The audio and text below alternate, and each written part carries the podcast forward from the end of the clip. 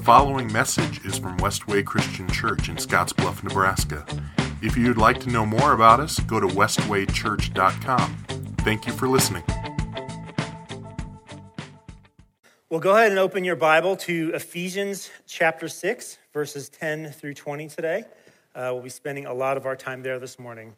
Um, I know I said earlier that I'm glad it's November 1st, but I don't know, I don't know about you, but I don't know how many times in the last seven months that I have asked the question what month is it? What week is it? What day even is it? Like, I've, I've asked that question so many times. And in fact, just a few days ago, Joe and I were having a conversation in the office. And I was, we were talking about the Legacy uh, Coalition grandparenting event that's coming up in March. And Ann and I uh, went to Dallas to kind of learn about how we were going to do that as a church. And as we were having this conversation, I said, Yeah, remember, Ann and I went to Dallas last year. Well, no, actually, that was in February of this year. And it just seems like something weird has happened with. Uh, something weird has happened with time, and I'm sure you've kind of felt through and worked through that. I think back, do you remember? So, remember back in December of 2019? Remember the beginning of January, how you felt like anything was possible? how you felt like this was going to be your year. This was going to be the year that you were going to exercise, right? This was the year that you were going to eat right. It was the year that you were going to get a promotion at work. It was the year fill in the blank. You were so much looking forward to the new year and all of the opportunities that we had because you had, you had 2020 vision right? You knew exactly how 2020 was going to pan out. And I think back to our to our church, to Westway, and, and back in January, we had a team leaders team train. Uh, I think it was January 18th of 2020. And we talked about how, how we were going to be equipping our leaders. We talked about how we were going to be doing all of these things for the year. And we even called that event Vision 2020. And I just think Wow. What a shocker this year has been. I was reminded recently of, uh, of the Mike Tyson Evander, Vander Holyfield fight in 1996. It was this huge fight. It was the first time that they were ever going to meet. And shortly before the fight, Mike Tyson is being interviewed. And he's asked questions like, um, so he's going to Holyfield is going to do this and he's going to dance around and he's going to do all of these things. How are you going to counter his plan? And Mike Tyson said something amazing, and you believe it or not, you might know this quote. Mike Tyson said, Everybody has a plan until they get punched in the mouth. Everybody has a plan until they get punched in the mouth. And for many of us, 2020 has been relentless. It's been one punch to the mouth after another, casting aside all of our plans and all of our scheming. And I think as we go into an election cycle, I think we are starting to realize after eight months now, I think it's finally sinking in that for many of us, we've been, we've been fighting the wrong enemy. We've been prepping for the wrong battle. We've had a plan, but then 2020 comes along and socks us in the mouth and all of our thoughts and all of our ideas leave us naked and exposed. And the issue is when we are when we are exposed like this as human beings, we often don't turn inward. We often don't look at ourselves. We often lash out and blame other people when we are exposed. I think of Adam and Eve in the garden. After they ate the fruit, you know what Adam says to God? It was that woman you gave me. That was Adam's excuse. And then when God looks to Eve and says, Why did you eat the fruit? She said, It was the serpent that did it. See, when we are exposed by, by the realities of life, when we are exposed by the hardships of life, when we are exposed by our own sin, we often don't look inward. We often look to other people. When we face hardships, we often blame other people. In this election cycle, right, we blame the other party. If you're a Republican, you blame the Democrats. If you're a Democrat, you blame the Republicans. You blame Biden or Trump or whoever. We always want to shift blame to other people. And as the church, we struggle with this. As Christians, we struggle with who is really at fault in the world what's really going on here as we as we think about the church and its interaction with culture over the last 50 years we want to shift the blame we want to push off the blame of what's happening in our culture onto everyone else so my one of my favorite dead christians is a man by the name of francis schaeffer i've talked about him a lot uh, one of the books that he wrote in 1981 is called the christian manifesto it is an awesome book. I've, I've actually thought about doing a, a book study on it and, and having conversation and having that be available here for our church. But this is what Schaeffer wrote in 1981. I want you to listen carefully. Most fundamentally, our culture, society, government, and law are in the condition they are in, not because of a conspiracy, but because the church has forsaken its duty to be the salt of a culture. It's easy for us to look at our culture and our government and our laws and point the finger. But what we have to do as Christians is we have to look inwardly. We have to ask ourselves, how, how am I, John Mulholland? How am I being salt in my culture? How am I being light in my culture? You, as a Christian, you have to ask that question. And once we, once we answer that question on an individual basis, we must ask the question as the church How are we being salt and light in our culture? And I think that the reason that many Christians are anxious at this point in history, with believe it or not, November 3rd is just two days away. I think one of the reasons that we're nervous and anxious is because we have fallen for the lie that whomever is in power will either save us or ruin us. We've fallen for that lie. We've convinced ourselves that if we can just get the right person into office, everything will be great for us. And doesn't history reveal that that's just not the truth? Think of whomever has been in office. Think of the last 50 years. Think of your, think of your own lifetime. There have probably been times where the person you voted for was elected to be president of the United States. And there were times where the person you didn't vote for was the president of the United States. And the question is as the church, as individual Christians, has life gotten better? And I don't mean, is the stock market up?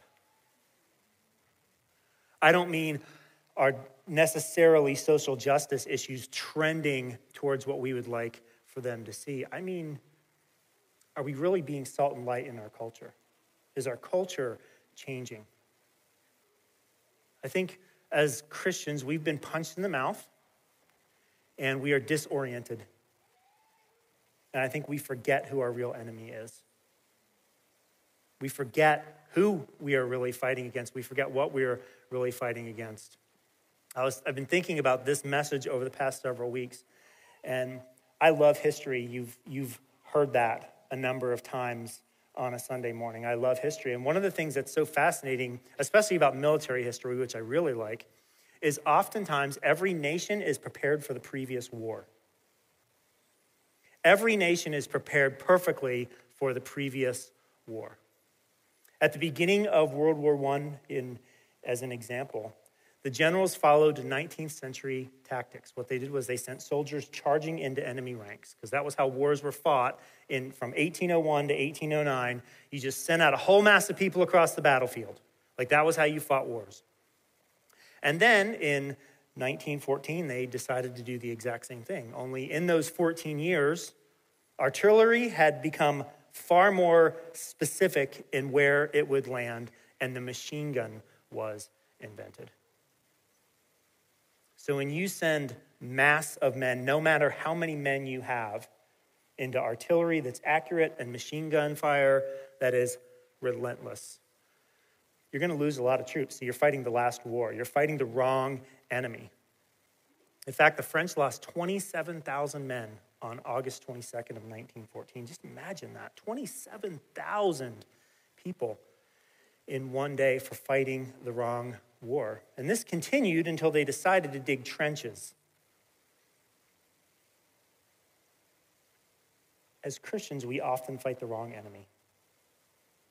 We have oriented ourselves around fighting the wrong enemy.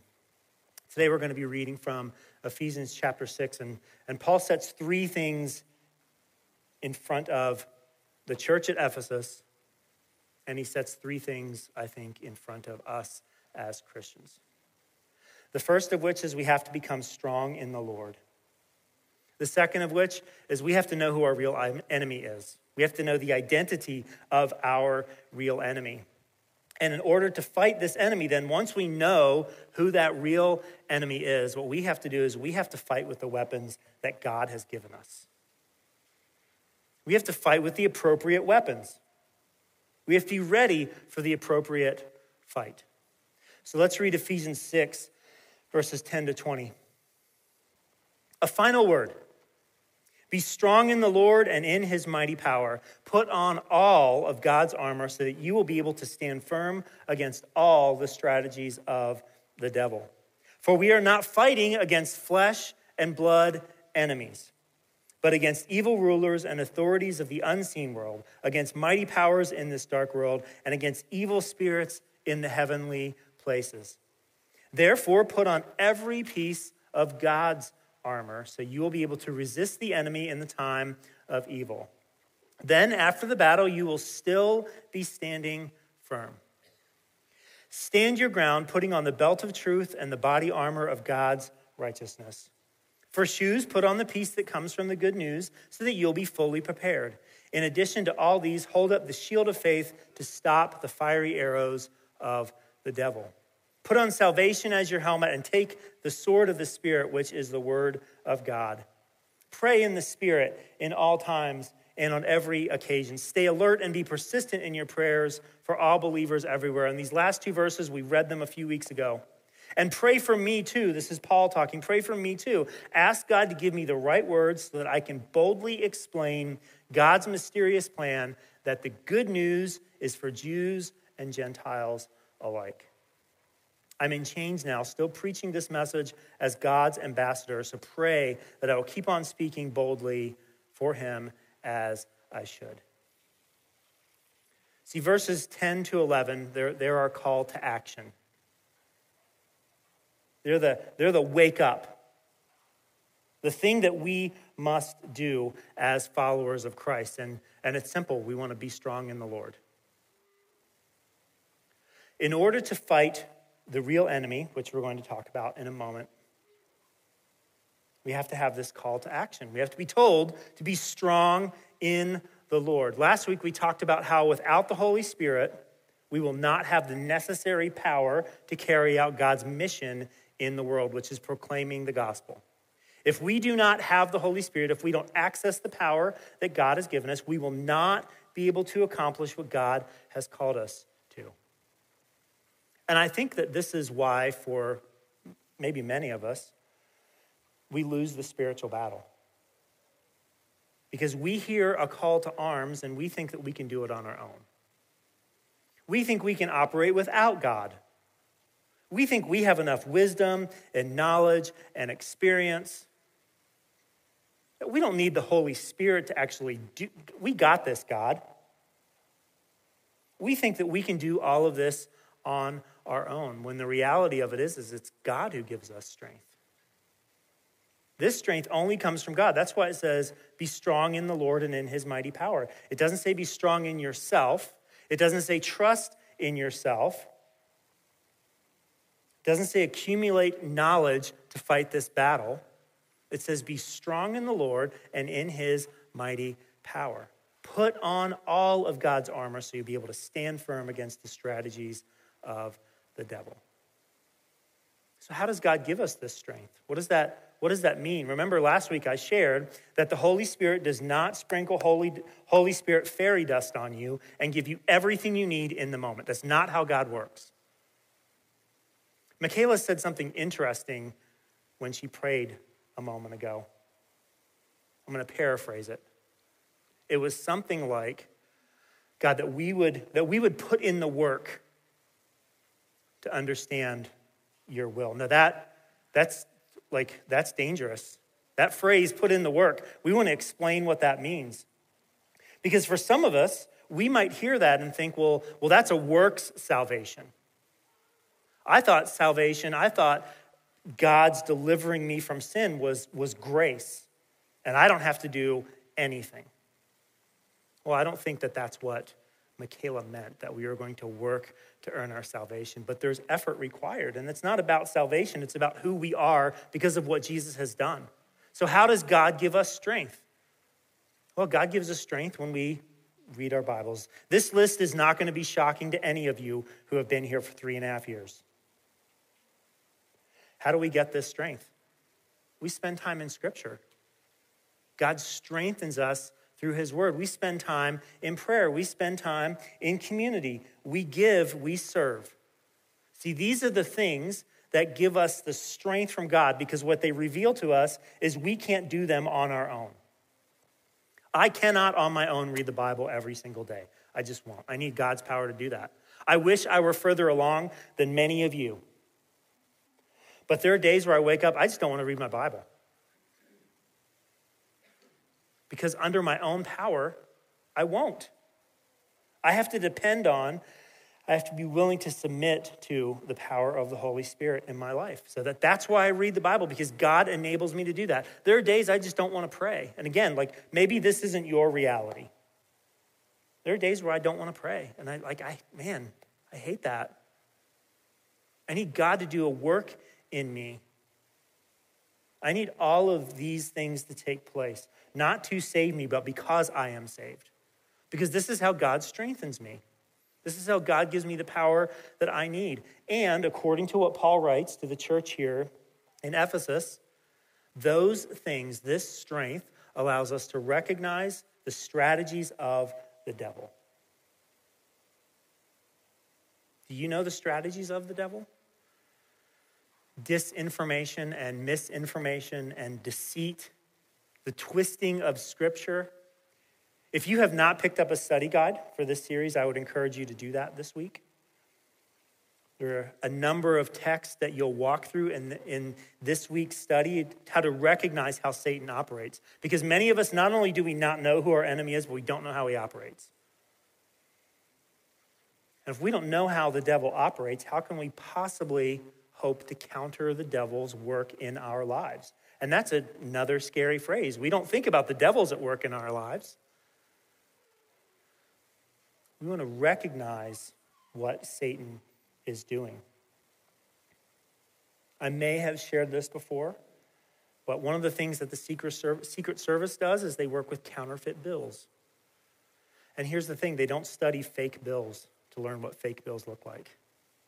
They study the real thing to know what fakes look like. They become so familiar with what a real dollar bill or, or a real uh, piece of paper currency or a coin looks like, feels like, smells like, weighs. They study that truth so that it is so obvious when they see a fake. I think one of the challenges facing us as Christians is we don't know the truth. We're not familiar with the Bible. So we get led astray simply because we're not familiar with what's really taking place. We don't recognize falsehood when we hear it, when we see it. So we have to be people where we do some work, where we do some study. Because we have a real enemy, and according to this text, verse 12, it's not flesh and blood, it's a spiritual enemy. We could, you know, we could talk about this for hours. Who's going to do the most harm to Christianity? Some of us would answer that question with a party affiliation. Some of us would answer that question with the other person who we are not voting for is going to do the most harm to Christianity. And I will just tell you, you're fighting the wrong enemy. It's not flesh and blood. So, for us as Christians, when we belittle others and we mock others and we scorn others, and when we are condescending to people who vote differently than us, we are indicating that we're fighting the wrong battle. Because people who vote differently than me are not my enemy, they just vote differently than me.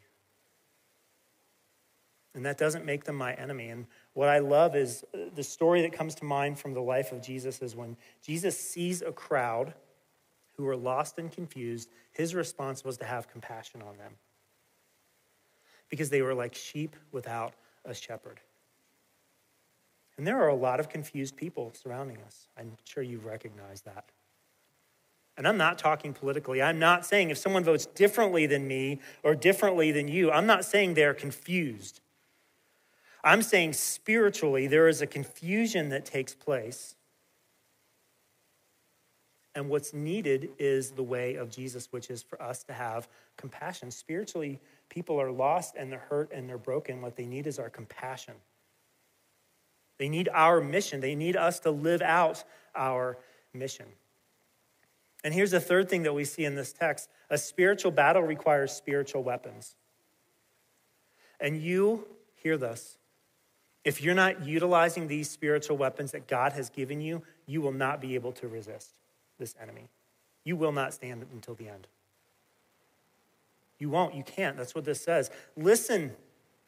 Listen to all of the action verbs in this text be strong, put on, fight against, put on, resist, stand firm, stand your ground, put on, put on, be fully prepared, hold up, put on, take the sword, pray, stay alert, be persistent, pray, boldly explain. These, these are things we are to do as Christians to be bold and to take action. The Christian faith is, is not passive. There's nothing passive about being a Christian. We're not just supposed to like watch as our culture shipwrecks itself. We're to be salt and light. We are to take action. Our relationship with God is not platonic.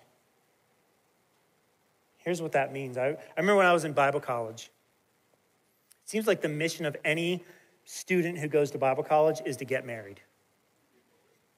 I don't know why that is, but I just think it's realist. I think it's real. I think it's what happens. And there were so many conversations like you'd, like you'd have a relationship with somebody else, and it was like it was either a platonic relationship or a romantic relationship. Willie's smiling because he knows what I'm talking about. Our relationship with God is not platonic. It is not impassive. It is not unemotional. It is not without action. It is intimate and it is engaged. For years, I've had this button. I don't know where I got it, but it says this Jesus is coming, look busy. It's going to be on the screen here in a second. I have no idea where I got this button. I'm wearing it today. Jesus is coming, look busy. Over the last several months, I've had a verse from 1 Timothy 5 that I've not been able to get out of my mind.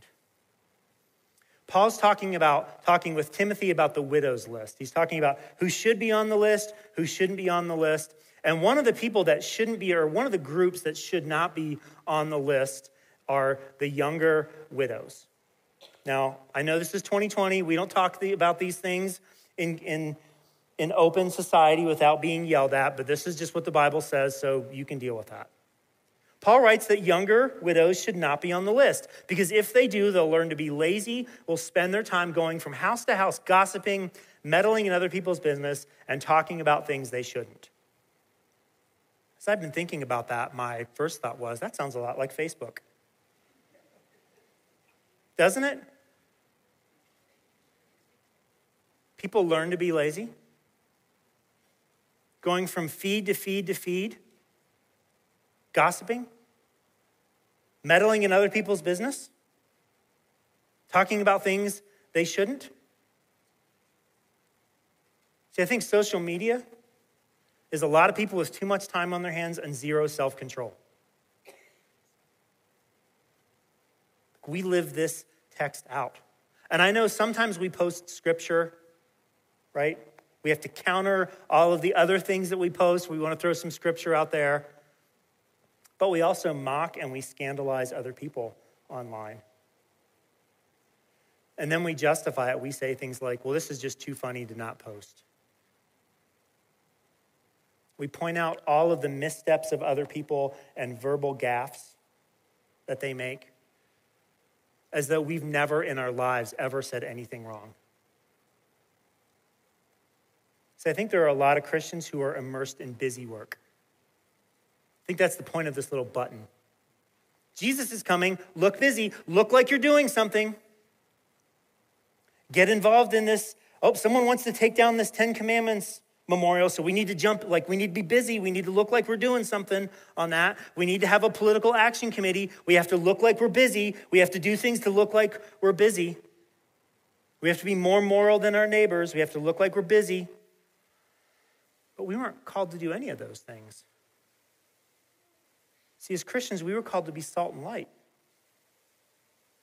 I want you to listen again to that Francis Schaeffer quote. Most fundamentally, our culture, society, government, and law are in the condition they are in, not because of a conspiracy, but because the church has forsaken its duty to be salt in its culture. We have a mission, Christians. We are, we're at war. We have a battle to fight. On December 7th, 1941, African American cook Dorie Miller was aboard the USS West Virginia. He woke up at 6 a.m., served breakfast mess, and was collecting laundry at 7:57 a.m. when the first of seven torpedoes launched by the Japanese strike force hit the West Virginia. He went to his initial battle station and it had been destroyed. So then he went to the bridge to help the captain who had been wounded, but the captain refused to leave his post. So Miller went to an unmanned 50 caliber machine gun behind the conning tower. He was instructed how to use them, and he fired until he ran out of ammunition. And later, he helped move injured sailors through the oil and the water to safety. He would later receive the Navy Cross for his actions on that day. Christians, we don't get a medal. We don't get a medal. As Christians, we get eternity. It's a gift that has been given to us. And the question is are you fighting? Because we are at war. We have a very real enemy. And what Paul is asking us to do is to go beyond our own abilities and trust in what God has given us and fight the battle. This war, this battle is only impossible if we refuse to fight with the weapons that God has given us. We had great plans. You had great plans this year, I know. And then March came along, and it just punched us right in the mouth. And we've staggered, and we've stumbled. And we ask for wisdom, and we ask for you to pray for our church leaders for wisdom. And even though we didn't talk the language of salt and light, that's what we, that's what we did. Churches came together and we provided food to people in our community, and, and you served in those ways. And we've been focusing on being obedient to what our governing authorities have asked us to do, and at the same time proclaiming the message of Jesus Christ. We can do both. And what we need to do is we need to get up out of the corner, we need to stand up after this smack to the face. We need to stand up. We need to get in the fight. We need to wake up. We need to go to war. Over the past several months, Becky Jones has, has led our creative arts teams voluntarily without pay. She's probably put in at least 20 hours a week, and that is, that is it's probably more. And she's expressed to me time and time again how, how not up to the task that she is. And during one of those conversations, I said to her, Becky, you are completely inadequate for the task for which you have been assigned. You can't do it. And if you're depending upon yourself, it'll never happen. You won't do it. And then because I'm a terrible lead pastor, I made a meme of that phrase, completely inadequate, and I sent a text to her. And it's been a joke between us ever since. so we have to recognize that without Christ, we are completely inadequate. And her husband, Dustin, a few weeks ago, I was, I was feeling discouraged about some things that were happening, and he sent me a text too. He's a better elder than I am a lead pastor. He said, I'm going to contrast your tagline, John, and I'm going to say, You are capable because God has equipped you and will continue to equip you. See, that's a better story. When we get in the fight and we utilize the weapons that God has given us, we are capable. Here's the way Jesus talks about this I'm the vine, you are the branches. Those who remain in me and I in them will produce much fruit for apart from me, you can do nothing. What I want you to do is have access and utilize the weapons of war that God has placed in front of you. I want you to take them up and put them on and then go to war. I'm still not going to tell you how to vote today. I'm not going to tell you who to vote for. So if you were like, this was one last Sunday where you were going to hear that, like, not going to do it. See, that's a decision that you have to make. That's a decision that I have to make. I am going to urge you to pray for wisdom. I'm going to remind you that you are the salt of the earth and the light of the world. That's what Jesus says in Matthew chapter 6. I'm going to tell you that you are an ambassador to God and you have one message, and that is come back to God. I'm going to repeat to you the words of the prophet Joel that Peter spoke on the day of Pentecost. Everyone who calls on the name of the Lord will be saved. And I'm going to tell you that we have a real enemy, and it's not other people. The weapons we have are the ones that God has given us, and we are to effort being proficient in them. And this is going to require time and energy and effort. And if we do that, when we utilize the weapons that God has given us, we will stand. Let's pray.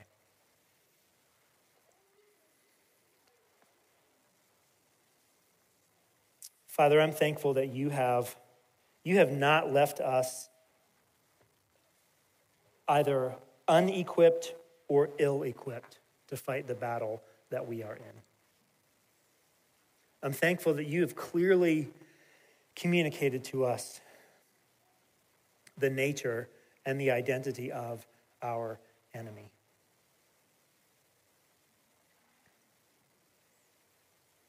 I ask God that we would utilize the things that you have given us, the weapons of war, and we would fight the real enemy. Though we may be naked and exposed by, by our sin and by what's really happening inside of our lives, God, help us to not blame others. Help us to not shift focus or lose focus. Rather, help us to trust in what you have done and what you have given us. And help us to fight well. It's in your Son's name we pray. Amen.